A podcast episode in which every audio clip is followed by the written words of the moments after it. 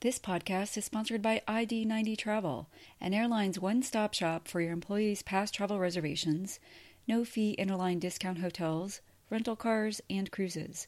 Skip the hassle and high cost of maintaining antiquated pass ticketing and travel discount systems with ID90 Travel's modern, all online, all in one platform. Lufthansa Group reported second quarter earnings, and it was all very predictable, very orderly, very much what everybody expected. Yeah, but not what they wanted. Well, okay, there is that. But let's talk about the predictability first. Lufthansa Group again did better than Air France KLM, but worse than IAG. Lufthansa had a 7% operating margin compared to Air France KLM's 5% and IAG's 10%. This all has become a very familiar story, which begs the question can Lufthansa break out of its rut? I'm sure it can. In today's show, we'll look a little closer at what's driving Lufthansa as well as what's holding it back. I'm Jason Cottrell, Vice President of Airline Weekly. And I'm Seth Kaplan, Managing Partner of Airline Weekly. We'll also look at Air Canada's and WestJet's role reversal and some of the more interesting second quarter earnings reports from Copa, Icelandair, and Indigo. The door is open and there is no velvet rope because everybody's welcome in the Airline Weekly Lounge.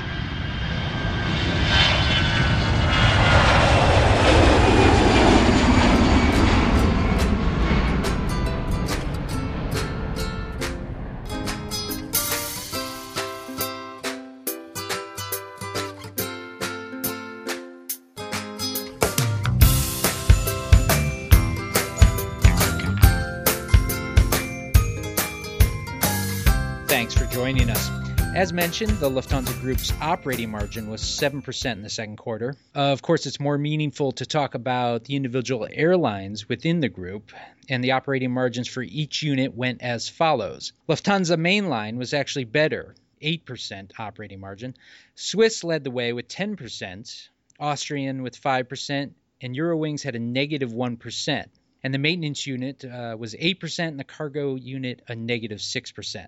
Seth, they are clearly getting a lift from Swiss. What is Swiss doing right? Well, uh, a lot of it is what Swiss has always done right. I mean, this has been the history really since it became a part of the group back in what was that 2005 you know swiss don't forget uh, before it became a part of the lufthansa group was in terms of its cost structure a new airline uh, you know the old Swissair died uh, they sort of restructured it into this this um, this greenfield start over from scratch company uh, with a very attractive cost structure.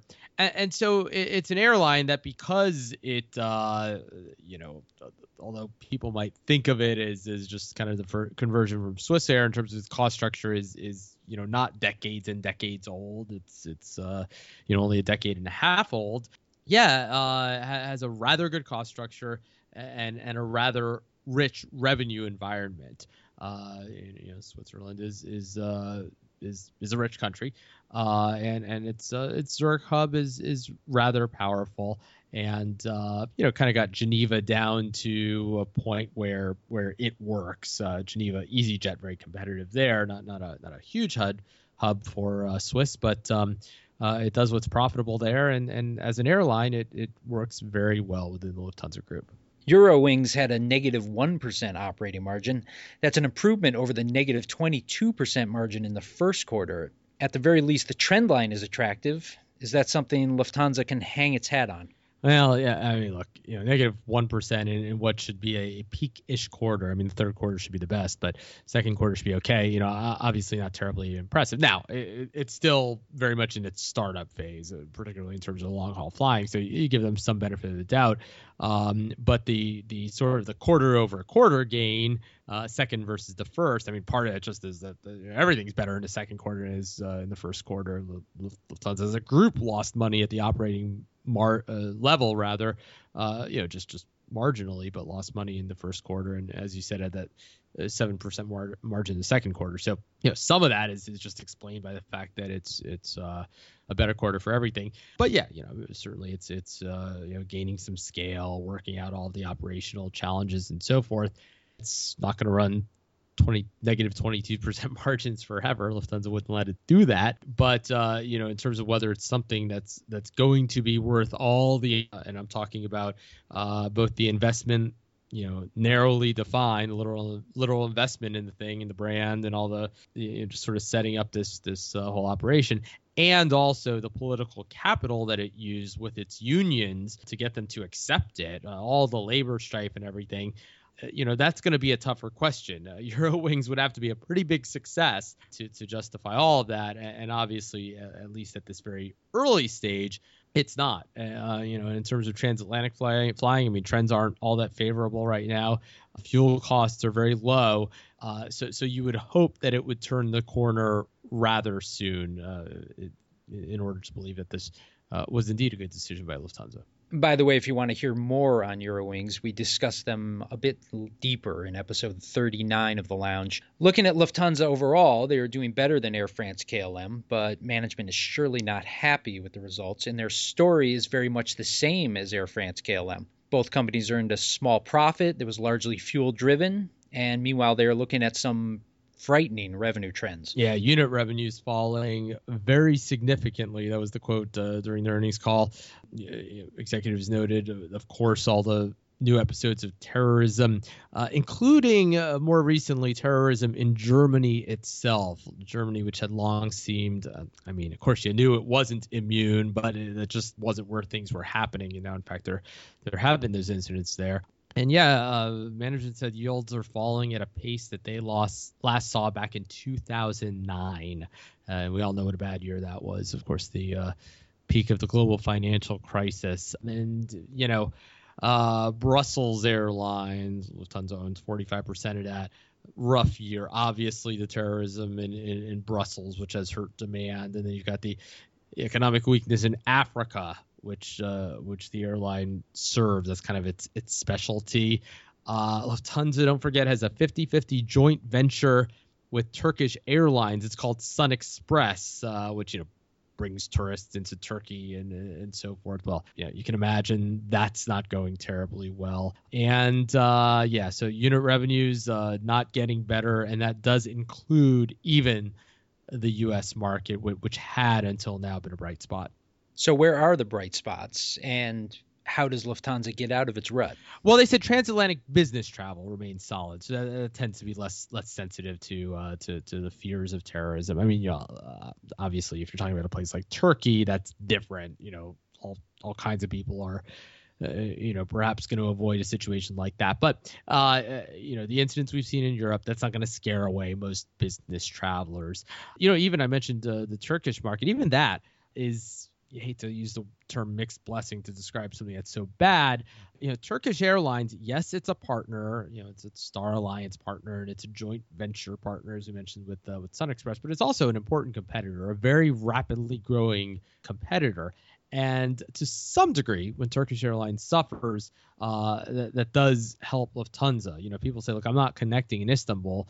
Well, it's kind of one less airline that Lufthansa is competing against in terms of the sixth freedom connections between you know between North America and, and uh, India and all the you know various various uh, markets where where Turkish does compete. You know, Lufthansa is getting as a group some of the latest greatest aircraft technology. Uh, you know, the A350s, the C series at, at Swiss, and they say uh, those the A350s on the large end and the C series on the smaller end are just perfect planes for uh, particularly uh, the sort of small to mid-sized hubs like Munich, like Zurich, uh, the you know the right cost structure, the right size, and in fact, interestingly, management said that Munich is has has similar profit levels to Frankfurt, which is maybe not something you would have guessed.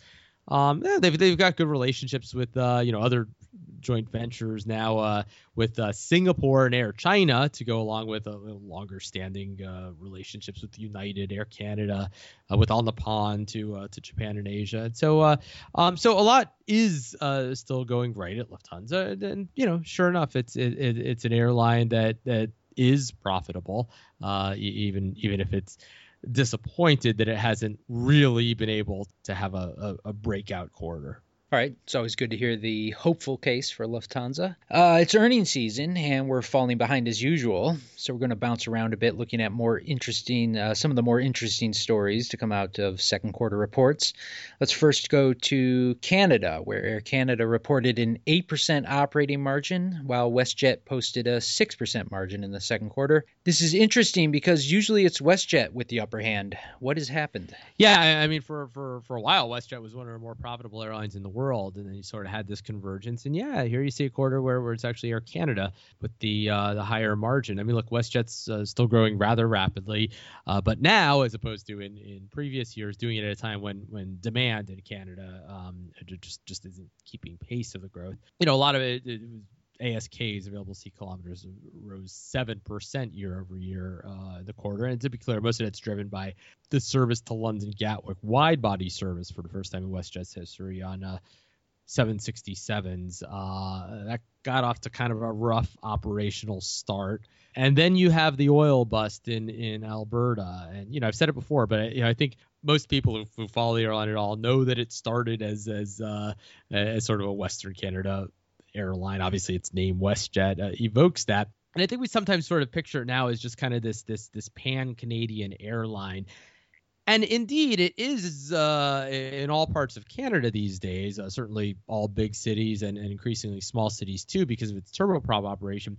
But it is an airline that, when you uh, looked, certainly up until a year or two ago, at where its uh, it, its biggest hubs were, much more Western focused than Air Canada. You know, Calgary is still extraordinarily important. Uh, for example, of course, with demand having really fallen off in places like Calgary, uh, like Edmonton and, and, smaller cities in that part of the country, it has uh, it has refocused uh, its its capacity to other markets. Understandably enough, um, but but it's hard to make a shift that big without without having some impact. I mean, you know, if if, if that's where it really wanted to fly to begin with, it would have done that, you know, without waiting for the oil bust to do that. So, uh, yeah, so some of its markets that were long its best markets have, have just become uh, tough, and it, it says there's overcapacity and yield pressure in, uh, in, in, in U.S. markets too, where it serves. You know, Las Vegas, California, Florida are ones that it uh, that it noted, and you know, unsurprisingly, corporate yields too. Uh, you know, related partly to to all the uh, energy market issues.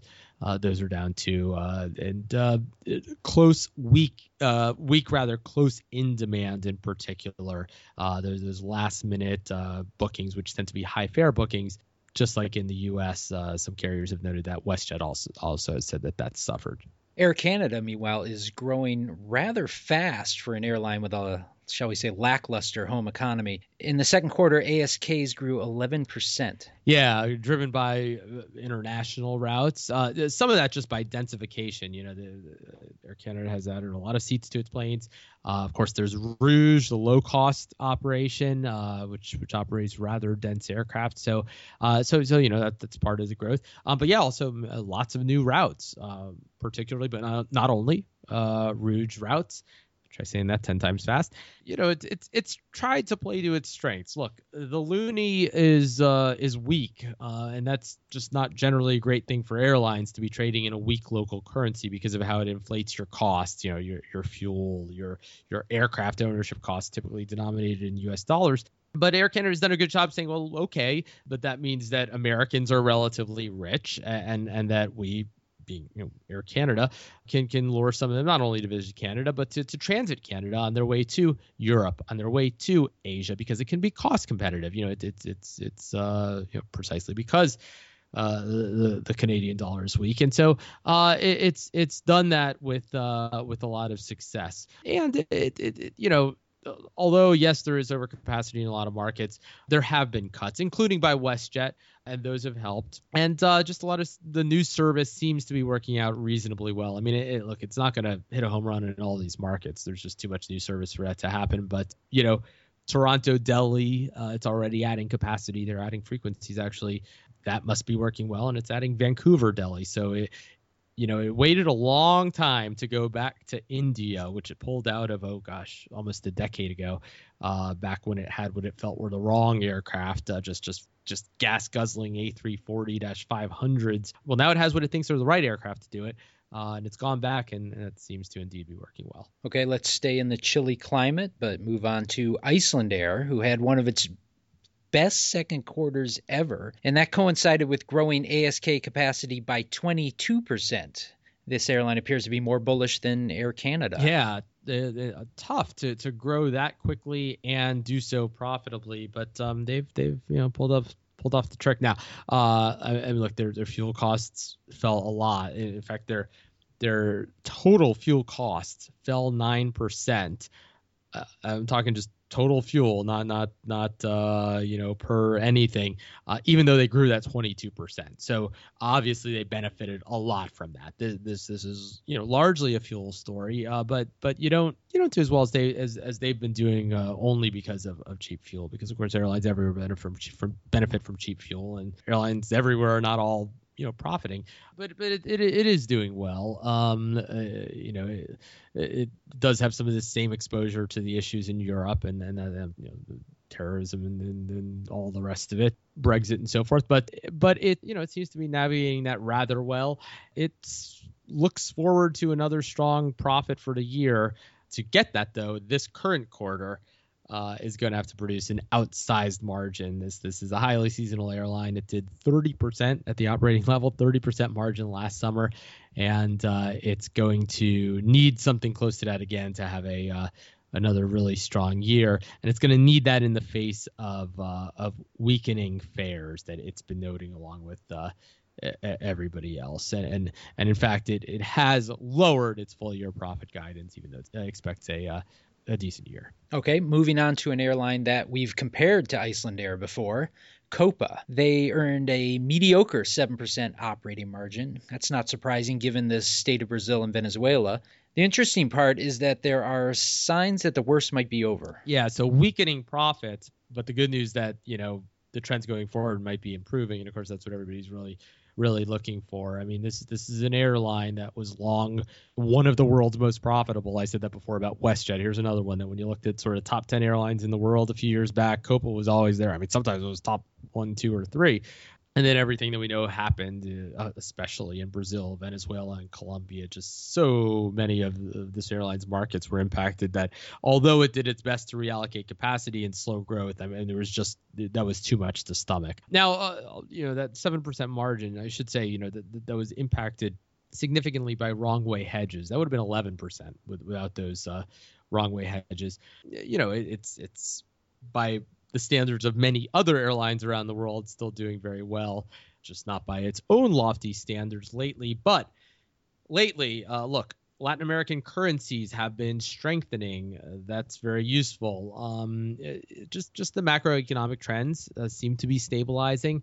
So Copa said, you know, it, the close-in bookings, kind of a proxy for business travel demand, are are uh, actually improving. That, that's you know, it's that contrast with what I said about, you know, WestJet's comments, and then we heard uh, U.S. carriers saying that those were deteriorating.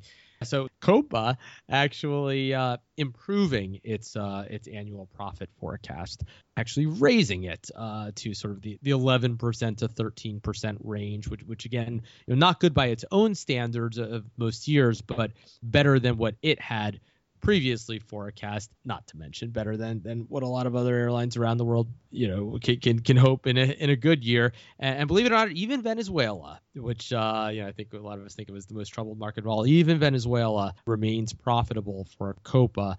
Uh, not what it once was, but it seems like uh, so many other airlines understandably ran for the hills, got out of Venezuela, um, that you know sort of left the place to to Copa, which is uh, which is doing its best to navigate the market. Okay, we'll depart Panama and move to India, where there is no fretting about the economy at the moment. Indigo posted a handsome 15% operating margin. That's the best we've mentioned today, by the way. And Indigo grew traffic by 19%. But we wrote in Airline Weekly that this masks the darker side of India's growth. Can you explain that a bit? Yeah, well, I mean, there's just just so much capacity growth, and Indigo is at the top of the market there. Uh, you know, this has been the arguably the most disciplined, best managed airline. Um, you know, just sort of a an LCC really focusing on on uh, corporate traffic, very very dense network. you know has hundred airplanes, but uh, but only serves 35 cities. Um, so so that's that's a a, a density kind of you know looks kind of like Southwest in, in, in, the U.S. Let's say, uh, just very high frequency business travel friendly markets. But uh, but it's growing, and and uh, everybody in India is growing. Uh, and, and, so, sure enough, uh, Indigo's average fares dropped 11% uh, during the quarter.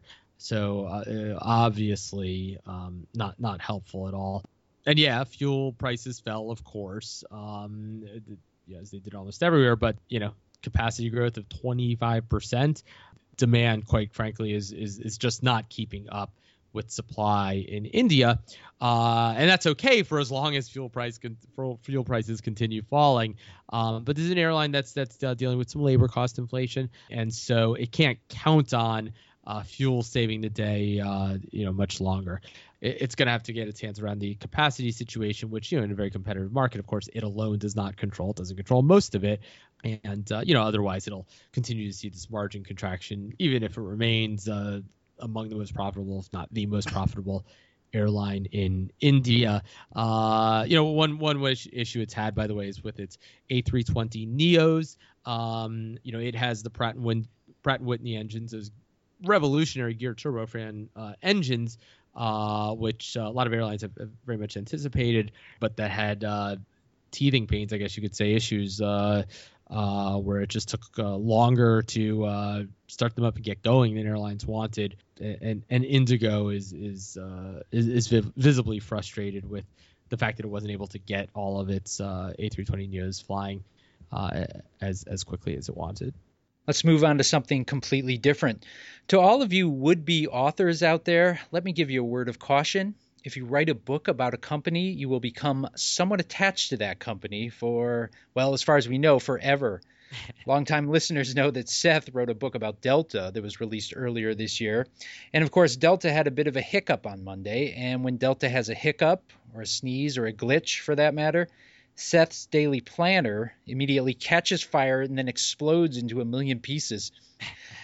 Anyway, I saw you all over the mainstream media, and so let me ask you, what time did your phone start ringing on Monday? I think it was a little before six. Uh, you know, the the issue had started a few hours before that, but you know, by the time uh, journalists kind of real waking up and realized it, uh, uh yeah, and um, yeah, at that point, uh, you know, there was a global ground stop. Uh, this airline, by some measures, uh, certainly by revenue last quarter, the the largest airline in the world, uh, yeah, it just wasn't letting any flights depart anywhere in the world. And um, uh, you know, of course, as as time went on, we learned what happened. Uh, essentially, a power switch uh, seems to have failed and and not switched uh, some critical systems over to backup power uh, when when a, a, primary source of power was lost.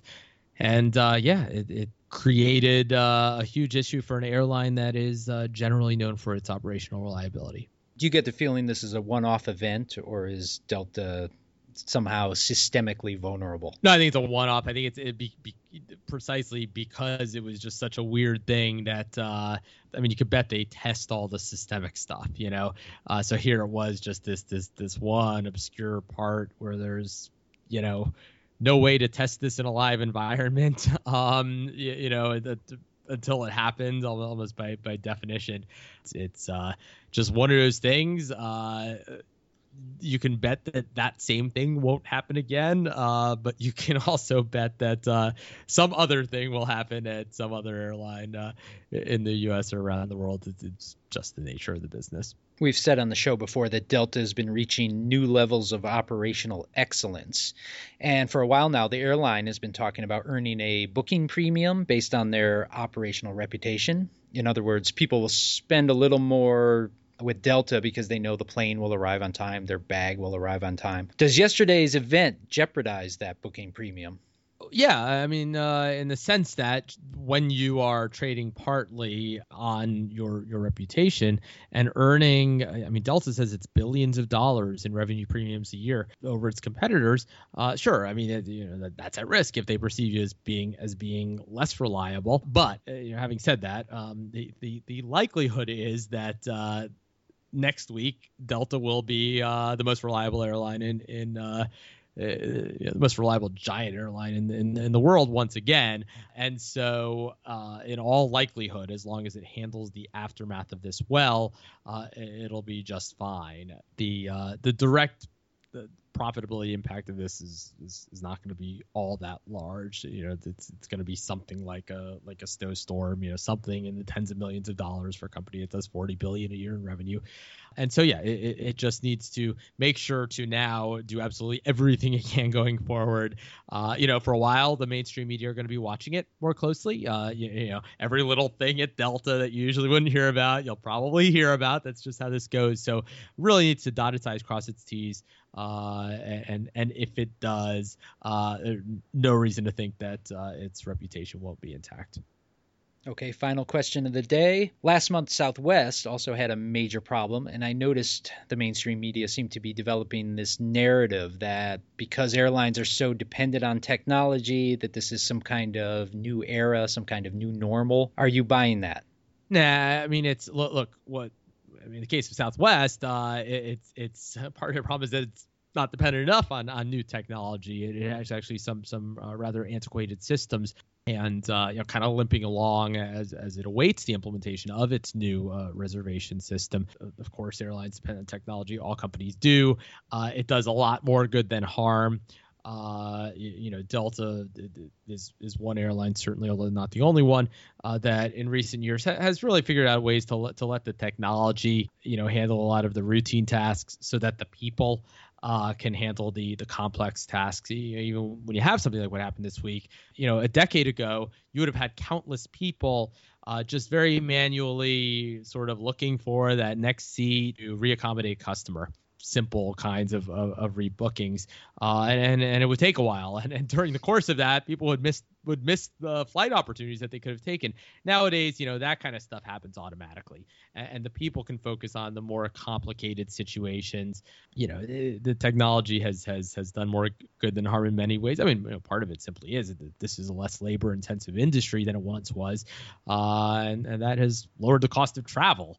Uh, so if you had the same levels of employment that you had uh, decades ago, you know, air, airfares would be a, a, lot more expensive. That that too would be bad for for travelers. Uh, so uh, th- this seems to be a pretty good equilibrium, uh, especially in the U.S. market. If you look at it now, where yeah, airlines have gotten to a point where they're rather rather profitable, um, but their employees have rather stable employment and are you know earning a pretty good living, uh, at least for the airline industry, and, and, and customers overall have a, a, a pretty good experience, especially on on Delta most weeks, uh, although uh, certainly not this week. We haven't plugged it in a while, so here goes. The book is called Glory Lost and Found How Delta Climbed from Despair to Dominance in the Post 9 11 Era. Search Delta Book on Amazon. For Seth Kaplan, I'm Jason Cottrell, wrapping another episode of the Airline Weekly Lounge. I gotta say, I think we have exercised real restraint in plugging the book. Yeah, good for us.